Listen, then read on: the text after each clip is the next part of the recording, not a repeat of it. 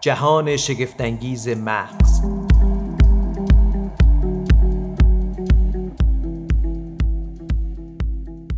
نام خدا سلام. من سیاوش سفاریان پور هستم و شما شنونده اپیزودی دیگر از پادکست جهان شگفتانگیز مغز. همونطور که فکر کنم دیگه باید عادت بکنیم. آقای میرفخرایی هنوز ایران تشریف نیاوردن و من فعلا همچنان این پادکست رو همراه با گروهی از متخصصان علوم شناختی پی می‌گیرم و همونطور که می‌دونید این پادکست کاری است از ستاد علوم و فناوری های شناختی.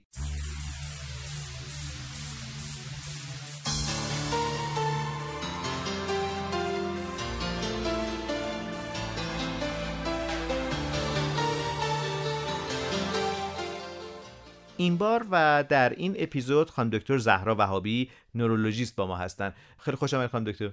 سلام و خیلی ممنون که دعوتم کردید و امیدوارم که بحث خوبی باشه. ما راجع به یکی از عجیبترین یا یکی از ترسناکترین نگرانی های انسان می‌خوایم صحبت بکنیم که داستان داستان فراموشیه. داستانی که اگر ما داریم راجع به آینده فکر می‌کنیم به نظر میادش که داریم از انباشت حافظمون استفاده می‌کنیم. اگر داریم به گذشته فکر می‌کنیم دیگه اصل خود ماجراست دیگه. داریم از انبان یا از در واقع انبار حافظمون استفاده می‌کنیم. و این هولناکه که من نتونم به آینده فکر بکنم یا به گذشته فکر بکنم. این داستانیه که همیشه ما نگرانیم که نکنه دارم آلزایمر می‌گیرم.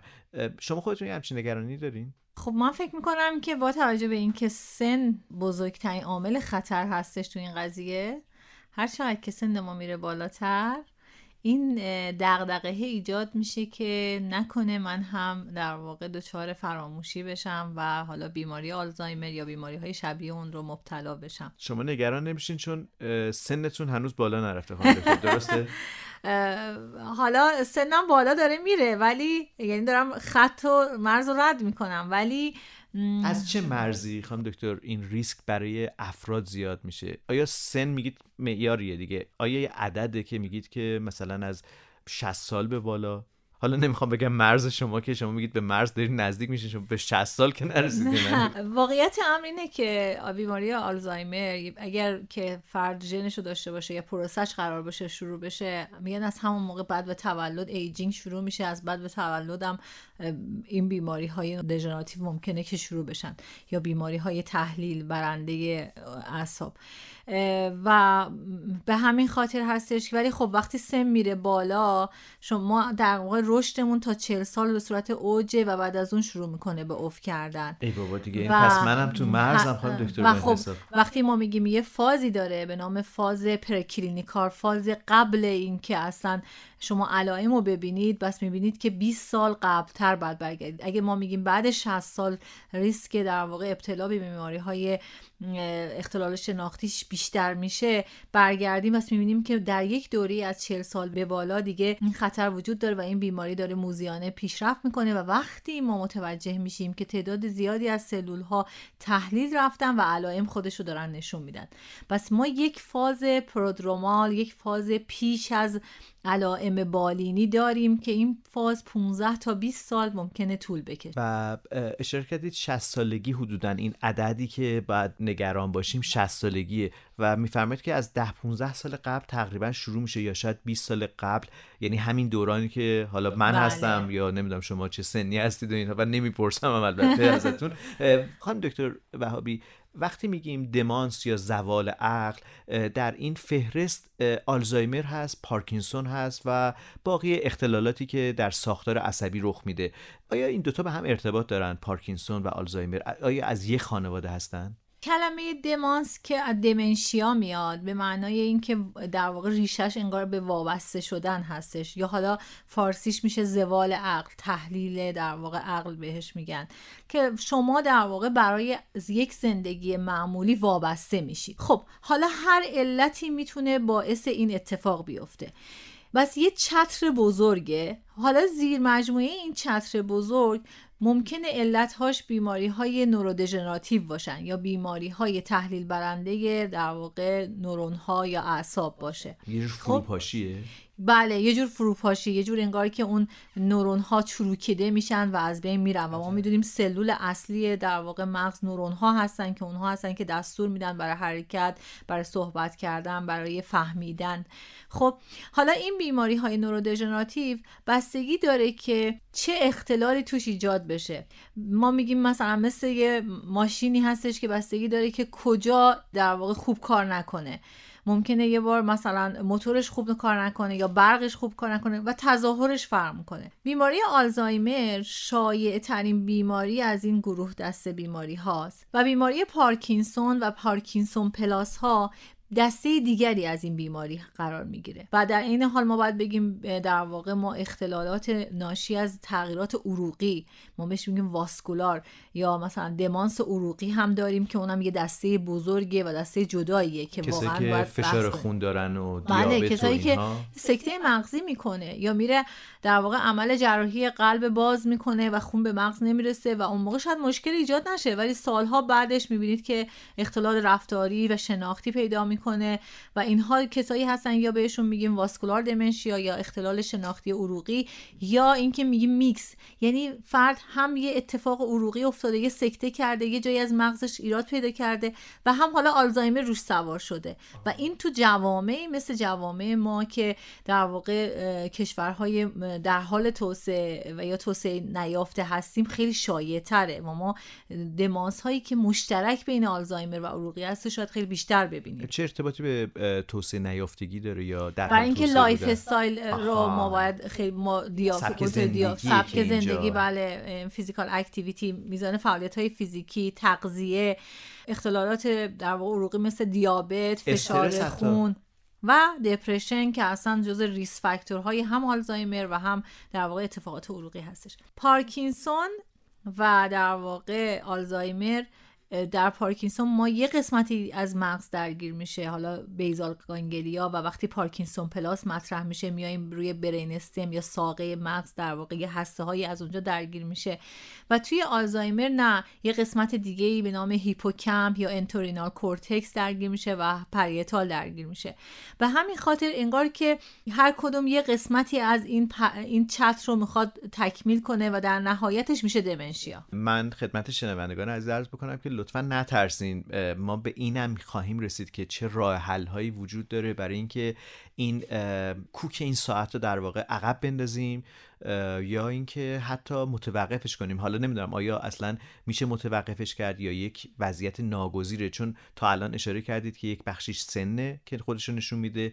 بخشیش ریشه در ساختار ژنتیکی فرد داره. به نوعی در واقع این در برنامه هست. کاریش هم نمیشه کرد. بله. ولی شاید بشه یه جور کنترل کرد و این ساعت رو عقب انداخت. شما شنونده پادکست جهان شگفتانگیز مغز هستید و من با دکتر زهرا وهابی گفتگو می‌کنم.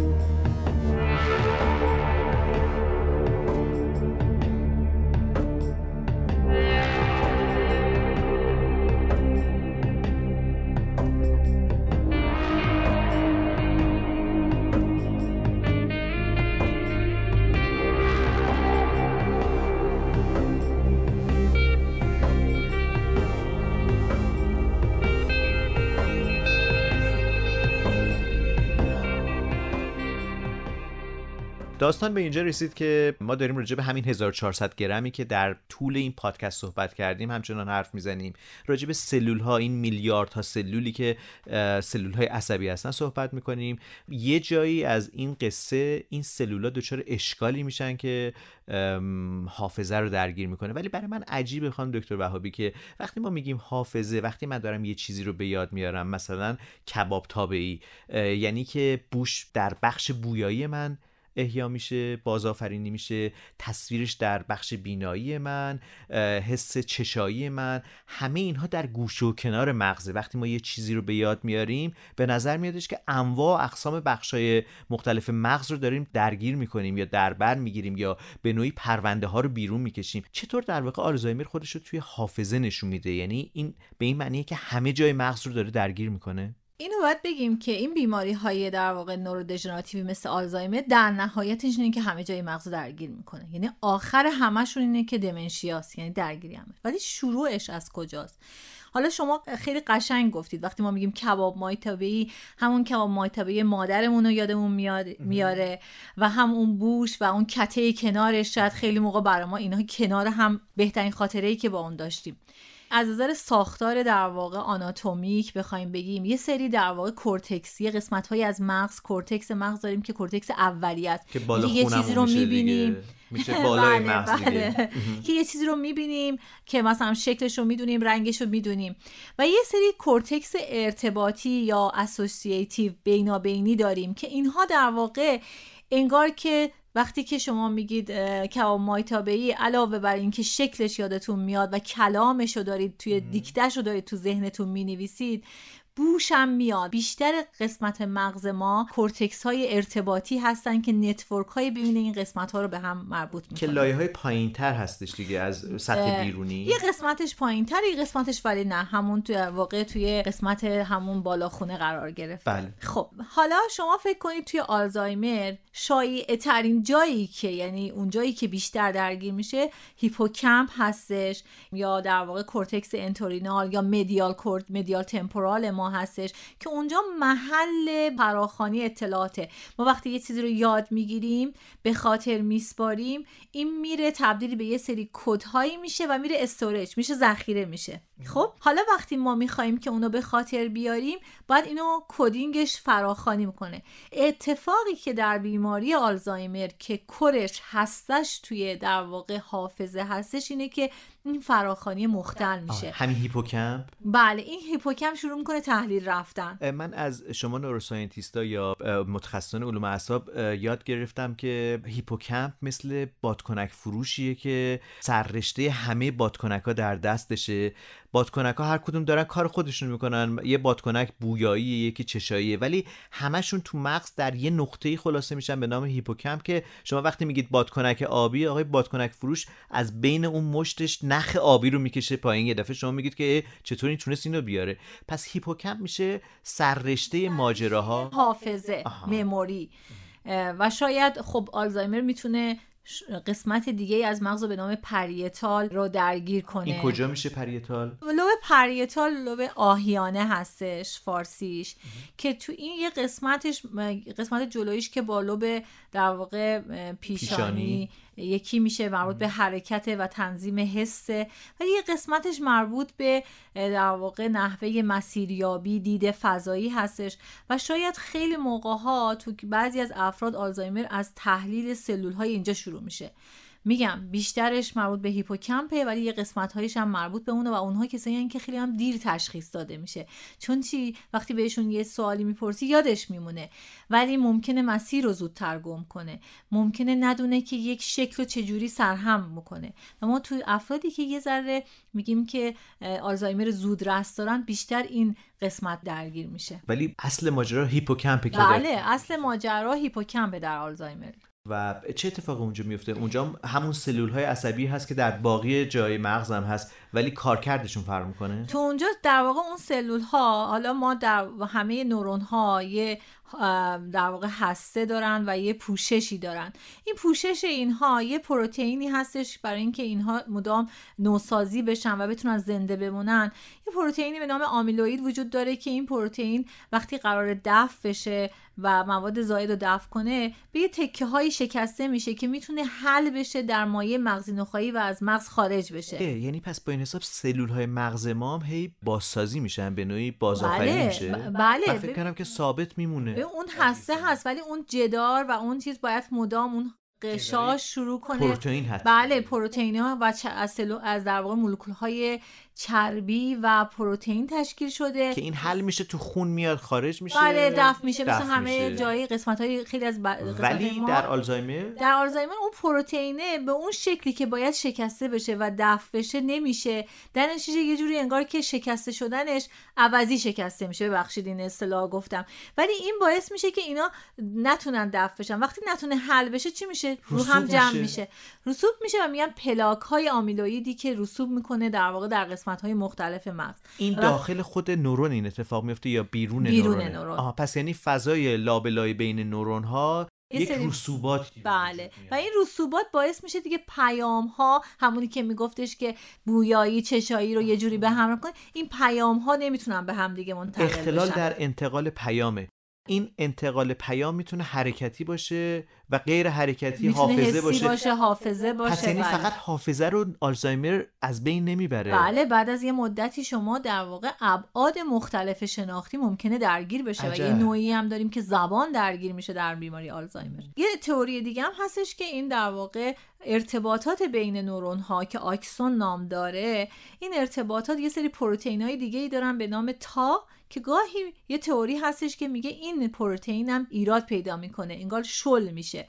وقتی شل میشه اینم دوباره رسوب می‌کنه و اون ارتباط اون مسیری که دو تا هسته رو داشت به هم مرتبط می‌کرد دچار اختلال پل میشه. شکسته میشه دیگه. بله پل ارتباطی بک- شکسته میشه و باعث میشه که در واقع پیام ها درست انتقال پیدا نکنه. ما باید یادمون باشه که داریم راجع به 100 میلیارد سلول عصبی در مغزمون صحبت می‌کنیم که گفتیم که حدود 1400 گرم اه، وزنشه و همه این اتفاقا داره در درون این سلول ها رخ میده. نهایتا اون رسوب ها اختلال در سیستم انتقال پیام رو ایجاد می‌کنه و گرفتاری شروع میشه. تا لحظات دیگه می‌خوایم بریم به سراغ این داستان و ماجرا که پیوسته شما متخصصان علوم شناختی به ما یادآوری می‌کنید که استفاده کن تا از دست نره. این استفاده کردن این کنترل کردن ساعت آلزایمر موضوعی که تا چند لحظه دیگه بهش می‌پردازیم.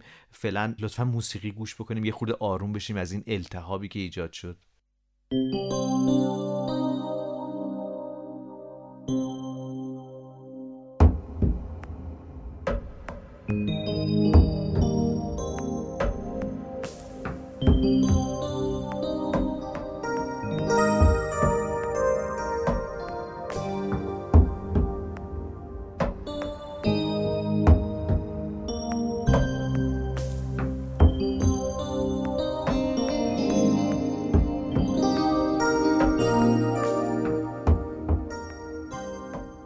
ساعت رو متوقف کرد؟ این منظورم این بمب ساعتی رو. من قبل از اینکه بخوام مستقیم جواب سوالتون رو بدم شاید الان نگرانی که ایجاد شده همین که گفتید اینو می‌خوام بگم. یه رودمپی 2018 یه مسیر کاری نقشه راه. نقشه راهی اه، در سال 2018 چاپ شد. که یک مقدمه خیلی قشنگی داشت که من واقعا لذت بردم و خطابش به کسایی بود که تو زمینه در واقع دمنشیا علوم شناختی کار می‌کردن. و اومده بود مثالی که زده بود در واقع بیماری های سرطان رو اونکولوژی رو مقایسه کرده بود با بیماری آلزایمر و بقیه اختلالات شناختی. و گفته بود همون جوری که شاید سالها قبل وقتی که سرطان تشخیص داده می‌شد هیچ درمانی براش نداشتیم. ولی کسایی که اومدن در این رشته تلاش کردن اومدن گفتن اول باید تشخیص بدیم و بعد میریم سراغ درمان و درمان پیدا می‌کنیم. ما باید بدونیم که در اول راه در واقع اختلال شناختی بیماری آلزایمر هستیم و شاید تشخیص زود هنگامش ظاهرا الان درمان قطعی وجود نداشته باشه ولی یه راهیه یه تقاضایی ایجاد می‌کنه برای اینکه درمان براش پیدا کنیم. چجوری باید بشناسیمش؟ چون که شما اشاره می‌کنید که یه دفعه خودش نشون میده زمانی که کار کار گذشته. کی باید بفهمیم که این کم حافظگی که این روزا همه ماها تو زندگی شهری داریم این آیا آلزایمر یا نه؟ چون همش استرس اینو داریم که نکنه این آلزایمره. یکی از کارهایی که کردن این هستش که در آکادمی نورولوژی آمریکا اومدن این پیشنهاد دادن که افراد بالای 65 سال چون اونجا سن سالمندی رو 65 به بالا تعریف می‌کنن. در کشورهایی مثل کشور ما WHO سازمان بهداشت جهانی گفته 60 سال به بالا. استهلاکمون خب. زیاده دیگه. بله که من من خودم اعتقادم اینه که 50 سال به بالا باید حساب کنیم و بریم ورکاپ کنیم و بررسی کنیم. و این کاری که کردن گفته که بالای 65 سال هر سال باید بیاید یک ارزیابی شناختی کنید. من حالا اینو می‌خوام بگم. ما اگر داریم به اون سمت میریم حداقل اینکه این رو یعنی مثل اون چکی که چکابی که میگیم هر دفعه دفترچه می‌بریم میگیم یه چکاب بگیرید بر من بله، و هر سال چک می‌کنیم قند خون چک می‌کنیم فشار رو چک می‌کنیم. باید این شناختم جز همین اولویت ها قرار بدیم. قطعا اگر که ما سعی کنیم زود تشخیص بدیم و زود متوجه بشیم می‌تونیم به روش هایی سیرش رو کند کنیم. و الان در واقع مرور متون اویدنس ها شاخص ها و معیارهای علمی داره نشون میده که ما درسته نمی‌تونیم فعلا رو ژن کاری بکنیم حداقل تو این بیماری. و ممکنه که این سیرش داره پیشرفت می‌کنه و از قبل تا که ما خیلی فرش بودیم خیلی شاداب بودیم شروع شده. اما به روش هایی می‌تونیم تظاهر بالینیش رو به تعویق بندازیم. و شما فکر کنید اگر ما قراره که من در 65 سالگی برفرض حافظم مختل بشه با روش هایی می‌تونم این 65 رو ببرم به 75 و شما فکر کنید شما از 65 به 75 ممکن هستش که به یه علت دیگه ای اصلا فوت کنید. خدای نکرده. و اگه فوت نکردی شما یه زندگی خوب دارید. سال کیفیت زندگی بله. حفظ میشه تو 75 سالگی یه درمان در واقع curative یا درمان اصلی پیدا بشه. حالا چه جوری میشه این کارو کرد؟ یکی اینکه شیوه زندگیه که الان مقالات بسیاری رو شیوه زندگی دارن تاکید می‌کنن. WHO یا سازمان جهانی بهداشت اومده چیکار کرده؟ یه در واقع guideline ی رو منتشر کرده 2018 2019 که گفته چجوری جلوگیری کنیم از افت شناختی. که جالبه در این مسیر راه اومده فشار خون، دیابت، چربی خون، اختلالات خواب همه اینها رو اومده مطرح یعنی کرده. یعنی حتی اختلال خواب بله شما وقتی که بیخوابی طولانی داشته باشی. یا آپنه خواب انصداد خواب خروپف هایی که باعث میشه اکسیژن در طول خواب خوب نرسه اینا خودش ارتباط مستقیم با افت شناختی داره با آلزایمر داره. و گفته اینا رو درمان کنیم. و یکی از کارهای دیگه ای که تو این جدول آورده راجع به ارتباطات اجتماعی هستش. و گفته که اگر شما ارتباطات اجتماعی بهتری داشته باشید افت شناختیتون کمتر خواهد بود. بس انزوا تنها بودن خودش یک فاکتور خطر برای بیماری آلزایمر چیزی که افسردگی شما بهش میگین؟ یکی دیگهش نه. با افسردگی فرق می‌کنه. افسردگی میشه بیماری اف... دپرشن یعنی شما بیماری افسردگی داری. خودش یه ریس فاکتوره یک عامل خطر برای بیماری آلزایمر. پس اگر که کسی افسرده میشه نگیم که خودش خودش رو باید حل کنه. حتما سعی کنیم سریع مداواش کنیم و مداخله کنیم. اشاره کردید به اینکه ارتباطات اجتماعی می‌تونه خیلی نقش اساسی داشته باشه. ما می‌دونیم که خیلی وقتا تو خیابون افراد کهنسال رو نمی‌بینیم. به خاطر معابرمونه. خیلی هم مسئله روشن و واضحیه بله. که نمیان تو خیابون. به خاطر اینکه می‌خورن زمین. این نیومدن در خیابان ارتباط نداشتن با بقیه. حتی انقطاعی که تکنولوژی برای ما ایجاد کرده. بین نوه و پدر بزرگ بین حتی فرزند و پدر و مادرش. این انقطاع ارتباطی شما میفرمایید که فرد رو منزوی می‌کنه و ریسک یا در واقع احتمال آلزایمر رو افزایش میده؟ بله ما همینجوری که می‌دونیم که وقتی فرد از اون نقش اجتماعی که داره گرفته میشه. برفرض فرد رئیس یه بانک بوده و الان بازنشسته میشه و تنها تو خونه میمونه. این وقتی که این فرد تنها هستش و بچه ها رفتن دنبال زندگی خودشون اون ارتباط اجتماعیش کم میشه. اون در واقع محرکات محیطی که باعث می‌شد این network ها یا اون شبکه های سلولی تو مغزش فعال بشه الان دیگه خاموش میشه. پس در به تدریج در واقع دچار افت شناختی میشه. پس اون نقشی که داشته توی اینکه مراقبت کنه مسئول جایی باشه پاسخگو باشه اون نقش ازش گرفته میشه. پس ما باید چه کار کنیم؟ مخصوصا الان که در دوران بحران کووید قرار داریم می‌تونیم بیایم در واقع قسمت فضای مجازی رو به سمتی ببریم که افراد رو وارد کنیم و سعی کنن که از همین روش های مثل روش رواق پیام رسان های مجازی بتونن ارتباط برقرار یعنی کنن. یعنی شما میفرمایید که مثلا چیزی مثل فیسبوک اینستاگرام کانال کانال تلگرامی خانوادگی اینا مفید می‌تونه باشه؟ بله. یه مطالعه بود که نشون داده بودن. افراد سالمندی که بازنشسته شده بودن و در واقع دوستای فیسبوکی پیدا کرده بودن افت شناختیشون نسبت به افرادی که این این نقش رو نداشتن کمتر بود. پس ببینید حتی همین که شما یک ارتباطی حتی اگه مجازی باشه داشته باشی انگار یه عامل محافظت کننده هست من اجازه بدید همینجا بگم که متاسفانه پدر من مبتلا به آلزایمر شدن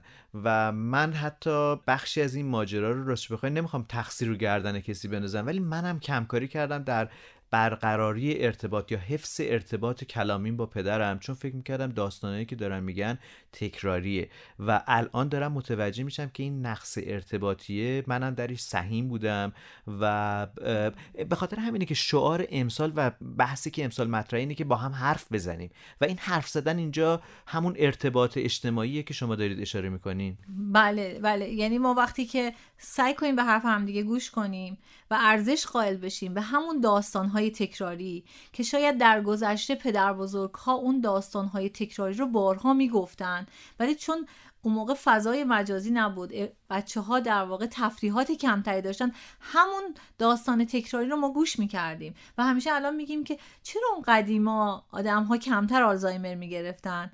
درسته اون موقع سالمند کمتر بودش و اینها ولی ارتباط اجتماعی شاید یک عامل مهمی بودش نقش اجتماعی که داشتن. توی حالا باید این بررسی بشه. توی شمال ایران توی گیلان می‌بینید که پیرمردها میرن در واقع تو قهوه خونه. هنوز در واقع سنت قهوه خانه نشینی در رشت وجود داره در لاهیجان زیبا وجود داره. میرن اونجا میشینن با هم بازی می‌کنن.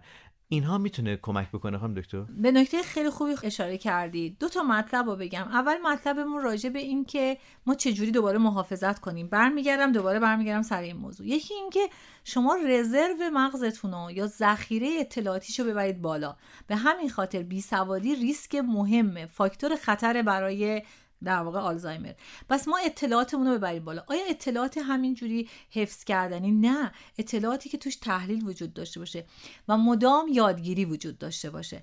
پس اگر میگن new learning یعنی چیزای جدید یاد گرفتن یک عامل محافظت کننده از ابتلا به آلزایمر مثلا یک مسیر جدید برای رسیدن به خونه بله یک مسیر جدید یاد گرفتن یک کتاب جدید خوندن یک شغل جدید یاد گرفتن یک مهارت جدید. این خودش کمک می‌کنه به این اینکه ما در واقع نتورک های بیشتری رو تو مغزمون فعال کنیم. شبکه های ارتباطی بیشتر پس نگیم سر پیری این چه کاری که بابام رفته یا مادر رفته سراغ نجاری. بله. این نجاری پس می‌تونه کمک بله بکنه می‌تونه تمرینی باشه لذت بخش. و ما به ترغیب کنیم این قضیه رو. ترغیب کنیم که, چی دوست دارم؟ بله. پیشنهاد بدیم. شاید ما همیشه میگم که ببینید که مثلا یک نفر دوست داشته نقاشی کنه. الانم بره خب بره کلاس نقاشی. الزاما سودوکو حل کردن راه حل نیست چون ممکنه دوست نداشته باشه یه فردی سودوکو حل بکنه بله. یا جدول حل یه چیزی که وجود داره اینه که شاید خیلی از مردم ما خیلی دوست نداشته باشن این کارا رو. کسی که هیچ وقت کتاب نمیخونده الانم قطعا دوست نداره کتاب پس بخونه. به جاش بعد پیشنهادی بدیم که راههای غیر اون ببینیم چیزی که براش لذت بخشه. هیچ چیزی مثل لذت باعث نمیشه ما یه چیزی رو خوب یاد بگیریم. چرا ما همیشه از کلاس هایی که دوستش نداشتیم فراری بودیم؟ خب برفرض من هیچ وقت کلاس مثلا تاریخ و جغرافی رو نمی‌تونستم تحمل کنم. چون برام لذت بخش نبود. ولی وقتی کلاس جبر رو می‌تونستم چون دوستش داشتم چون تو اون حل مسئلهش لذت میبردم. حالا یکی ممکن برعکس باشه اون داستان تاریخ رو خیلی بیشتر دوست داشته باشه. اون لذت رو چجوری وارد کنیم؟ یکی از چیزا بازی ها هستن. وقتی شما بازی می‌کنی لذت بخش دیگه. بازی باعث میشه چون توش رقابت وجود داره. توش جایزه وجود داره. احساس این که از نفر بغلیت میری جلوتر. اون لذت کمک می‌کنه شما چیز جدید بیشتری یاد بگیرید به همین خاطر بازی های شناختی الان یک در واقع ویو یک دید جدیدی رو باز کرده برای اینکه ما توانمندی شناختیمون رو ببریم بالا و از مغزهایی که الان در میان سالی هستن و در ابتدای در واقع سالمندی هستن محافظت کنیم که وقتی سالمند میشن انقدر network ها انقدر شبکه پر باشه که اگه یه جاهایش هم داره ایراد پیدا می‌کنه ظهورش به تعویق. پس یک بار اجازه بدید مرور بکنیم. برای کسی که سی سالشه چهل سالشه یا حتی پنجاه سالشه از دست رفتن چیزایی که یادش میره یا مرور کردنش براش سخت میشه الزاما به منزله ابتلای به آلزایمر نیست. یه سنی معیار اصلی هست برای آلزایمر. بله کمتر شایعه که تو اون سنا داشته باشیم. مگر می‌تونه در واقع اختلال تمرکز باشه دیگه. یعنی من بله نمی‌تونم تمرکز داشته باشم. اختلال تمرکز خیلی شایعه. یا استراب داشته باشم و این بله. باعث میشه که من برنامگی تسکای مختلف کارهای مختلف رو می‌خوایم همزمان در واقع انجام بدیم. این خودش این بی برنامگیه و شاید باید تمرین کنیم به نسل جدیدمون و خدامون که همه کارامون رو بنویسیم و فکر نکنیم که نوشتن یعنی اینکه حافظه خوبی نداری. نوشتن یعنی اینکه نظم میدی به اون کارهایی که داری انجام میدی. مرحله دوم این هستش که ما ژنتیک رو در نظر بگیریم. اگر در خانوادهمون فردی هست یا افرادی بودن که ابتلا به زوال عقل هستند حالا همون دمانس یا به نوعی فروپاشی ساختار عصبی هستن اگر چنین سابقه وجود داره باید هوشیار باشیم حواسمون باشه که داریم از یه سنی که رد میشیم مهارت رو زیاد بکنیم. با تمرینایی که شما گفتید میشه انجام بدیم. خوشبختانه الان خیلی از ماها می‌تونیم گوگل بکنیم ببینیم که این بازی های شناختی چه چیزایی هست. اگر فرنگیش هست که متاسفانه الان بیشتر فرنگی است. فرنگیاشو انجام بدیم. اگر نه که امیدوارم فارسیاش هم نمونه های نسخه های فارسیش هم به زودی در دسترس قرار بگیره تا ما به کهنسالی نرسیدیم بتونیم ازش استفاده بکنیم. پس ژنتیک رو در نظر بگیریم و اون دست از کسانی که الان به مرحله سالمندی رسیدن رو هم فراموش نکنیم. کمترین کاری که می‌تونیم بکنیم اینه که باشون حرف بزنیم اینجور که شما میفرمایید. کارهای دیگه هم می‌تونیم انجام بدیم که اونها رو در معرض چالش های قرار بدیم که لذت بخشم براشون باشه. یکی از کارهایی که الان دارن انجام میدن برای سالمندان این هستش که اینها رو در واقع میان سالمندان رو با بچه های مهد کودک ها بچه های مدرسه ها لینک می‌کنن مرتبط می‌کنن. و مثلا این سالمند مسئول این دوتا بچه است. حتی یه ساعت هایی رو می‌ذارن که میاد تکلیف اونا رو چک می‌کنه با اونها صحبت می‌کنه بازی می‌کنه. و انگار اون مسئولیتی که میدن باعث میشن که اونها هم مشارکت اجتماعی پیدا کنن. هم هست برای بله بله و چون احساس می‌کنن دارن فالو می... اونا رو در واقع پیگیری می‌کنن کاراشون رو دارن پیگیری می‌کنن احساس خوبی دارن و این خودش کمک می‌کنه ما یک سالمند رو می‌خوایم که کارکردش در یه حدی باشه به کسی وابسته نباشه. قطعا نمی‌خوایم که کارهای سخت انجام بده ولی بتونه کارهای شخصی خودش رو انجام بده لذت ببره برای کسی مشکلی ایجاد نکنه و برای خودش. چون ما می‌دونیم که دمانس یا همون زوال عقل چه بار مالی و احساسی زیادی به جامعه وارد می‌کنه و چقدر افراد خانواده درگیر میشن. مخصوصا در کشور ما زیرساختی برای دمنشیا وجود نداره به همین خاطر ما این, این یکی از کارهایی که می‌تونه خیلی کمک کنه. یعنی این نقش رو بدیم و بپذیریم ازشون. ما خیلی موقع فکر می‌کنیم چون اونا سالمندن بعد نمی‌دونه که با بچه چجوری رفتار کنه. و اینو جدا می‌کنیم. پس این انقطاعی که پیش میادش خطرناکه بله و آسیب بله. رسانه به آسیب رسانه به سالمندانمون چون اونا ذخیره در واقع جامعه ما تجربه هستن زیسته بله اونها یه سری صندوق های طلا هستن به قولی و ما می‌تونیم از اونها استفاده کنیم. قطعا خب تفاوت نسل وجود داره دیدگاه وجود داره ولی می‌تونیم از خیلی جنبه های مثبتشون بهره ببریم. متشکرم. شما شنونده اپیزودی دیگر از یا قسمتی دیگر از پادکست یا مجموعه پادکست های جهان شگفتانگیز مغز بودید. من سیاوش سفاریان پور هستم و این گفتگوی من بود با خانم دکتر ببخشید اسم اسمتون رو فراموش کردم فکر کنم خانم دکتر وهابی شوخی کردم. من هنوز در واقع حافظم. فکر می‌کنم که کار می‌کنه ولی باید از اینجا به بعد خیلی احتیاط بیشتری بکنیم. با هم حرف بزنیم. روز و روزگار بر شما خوش.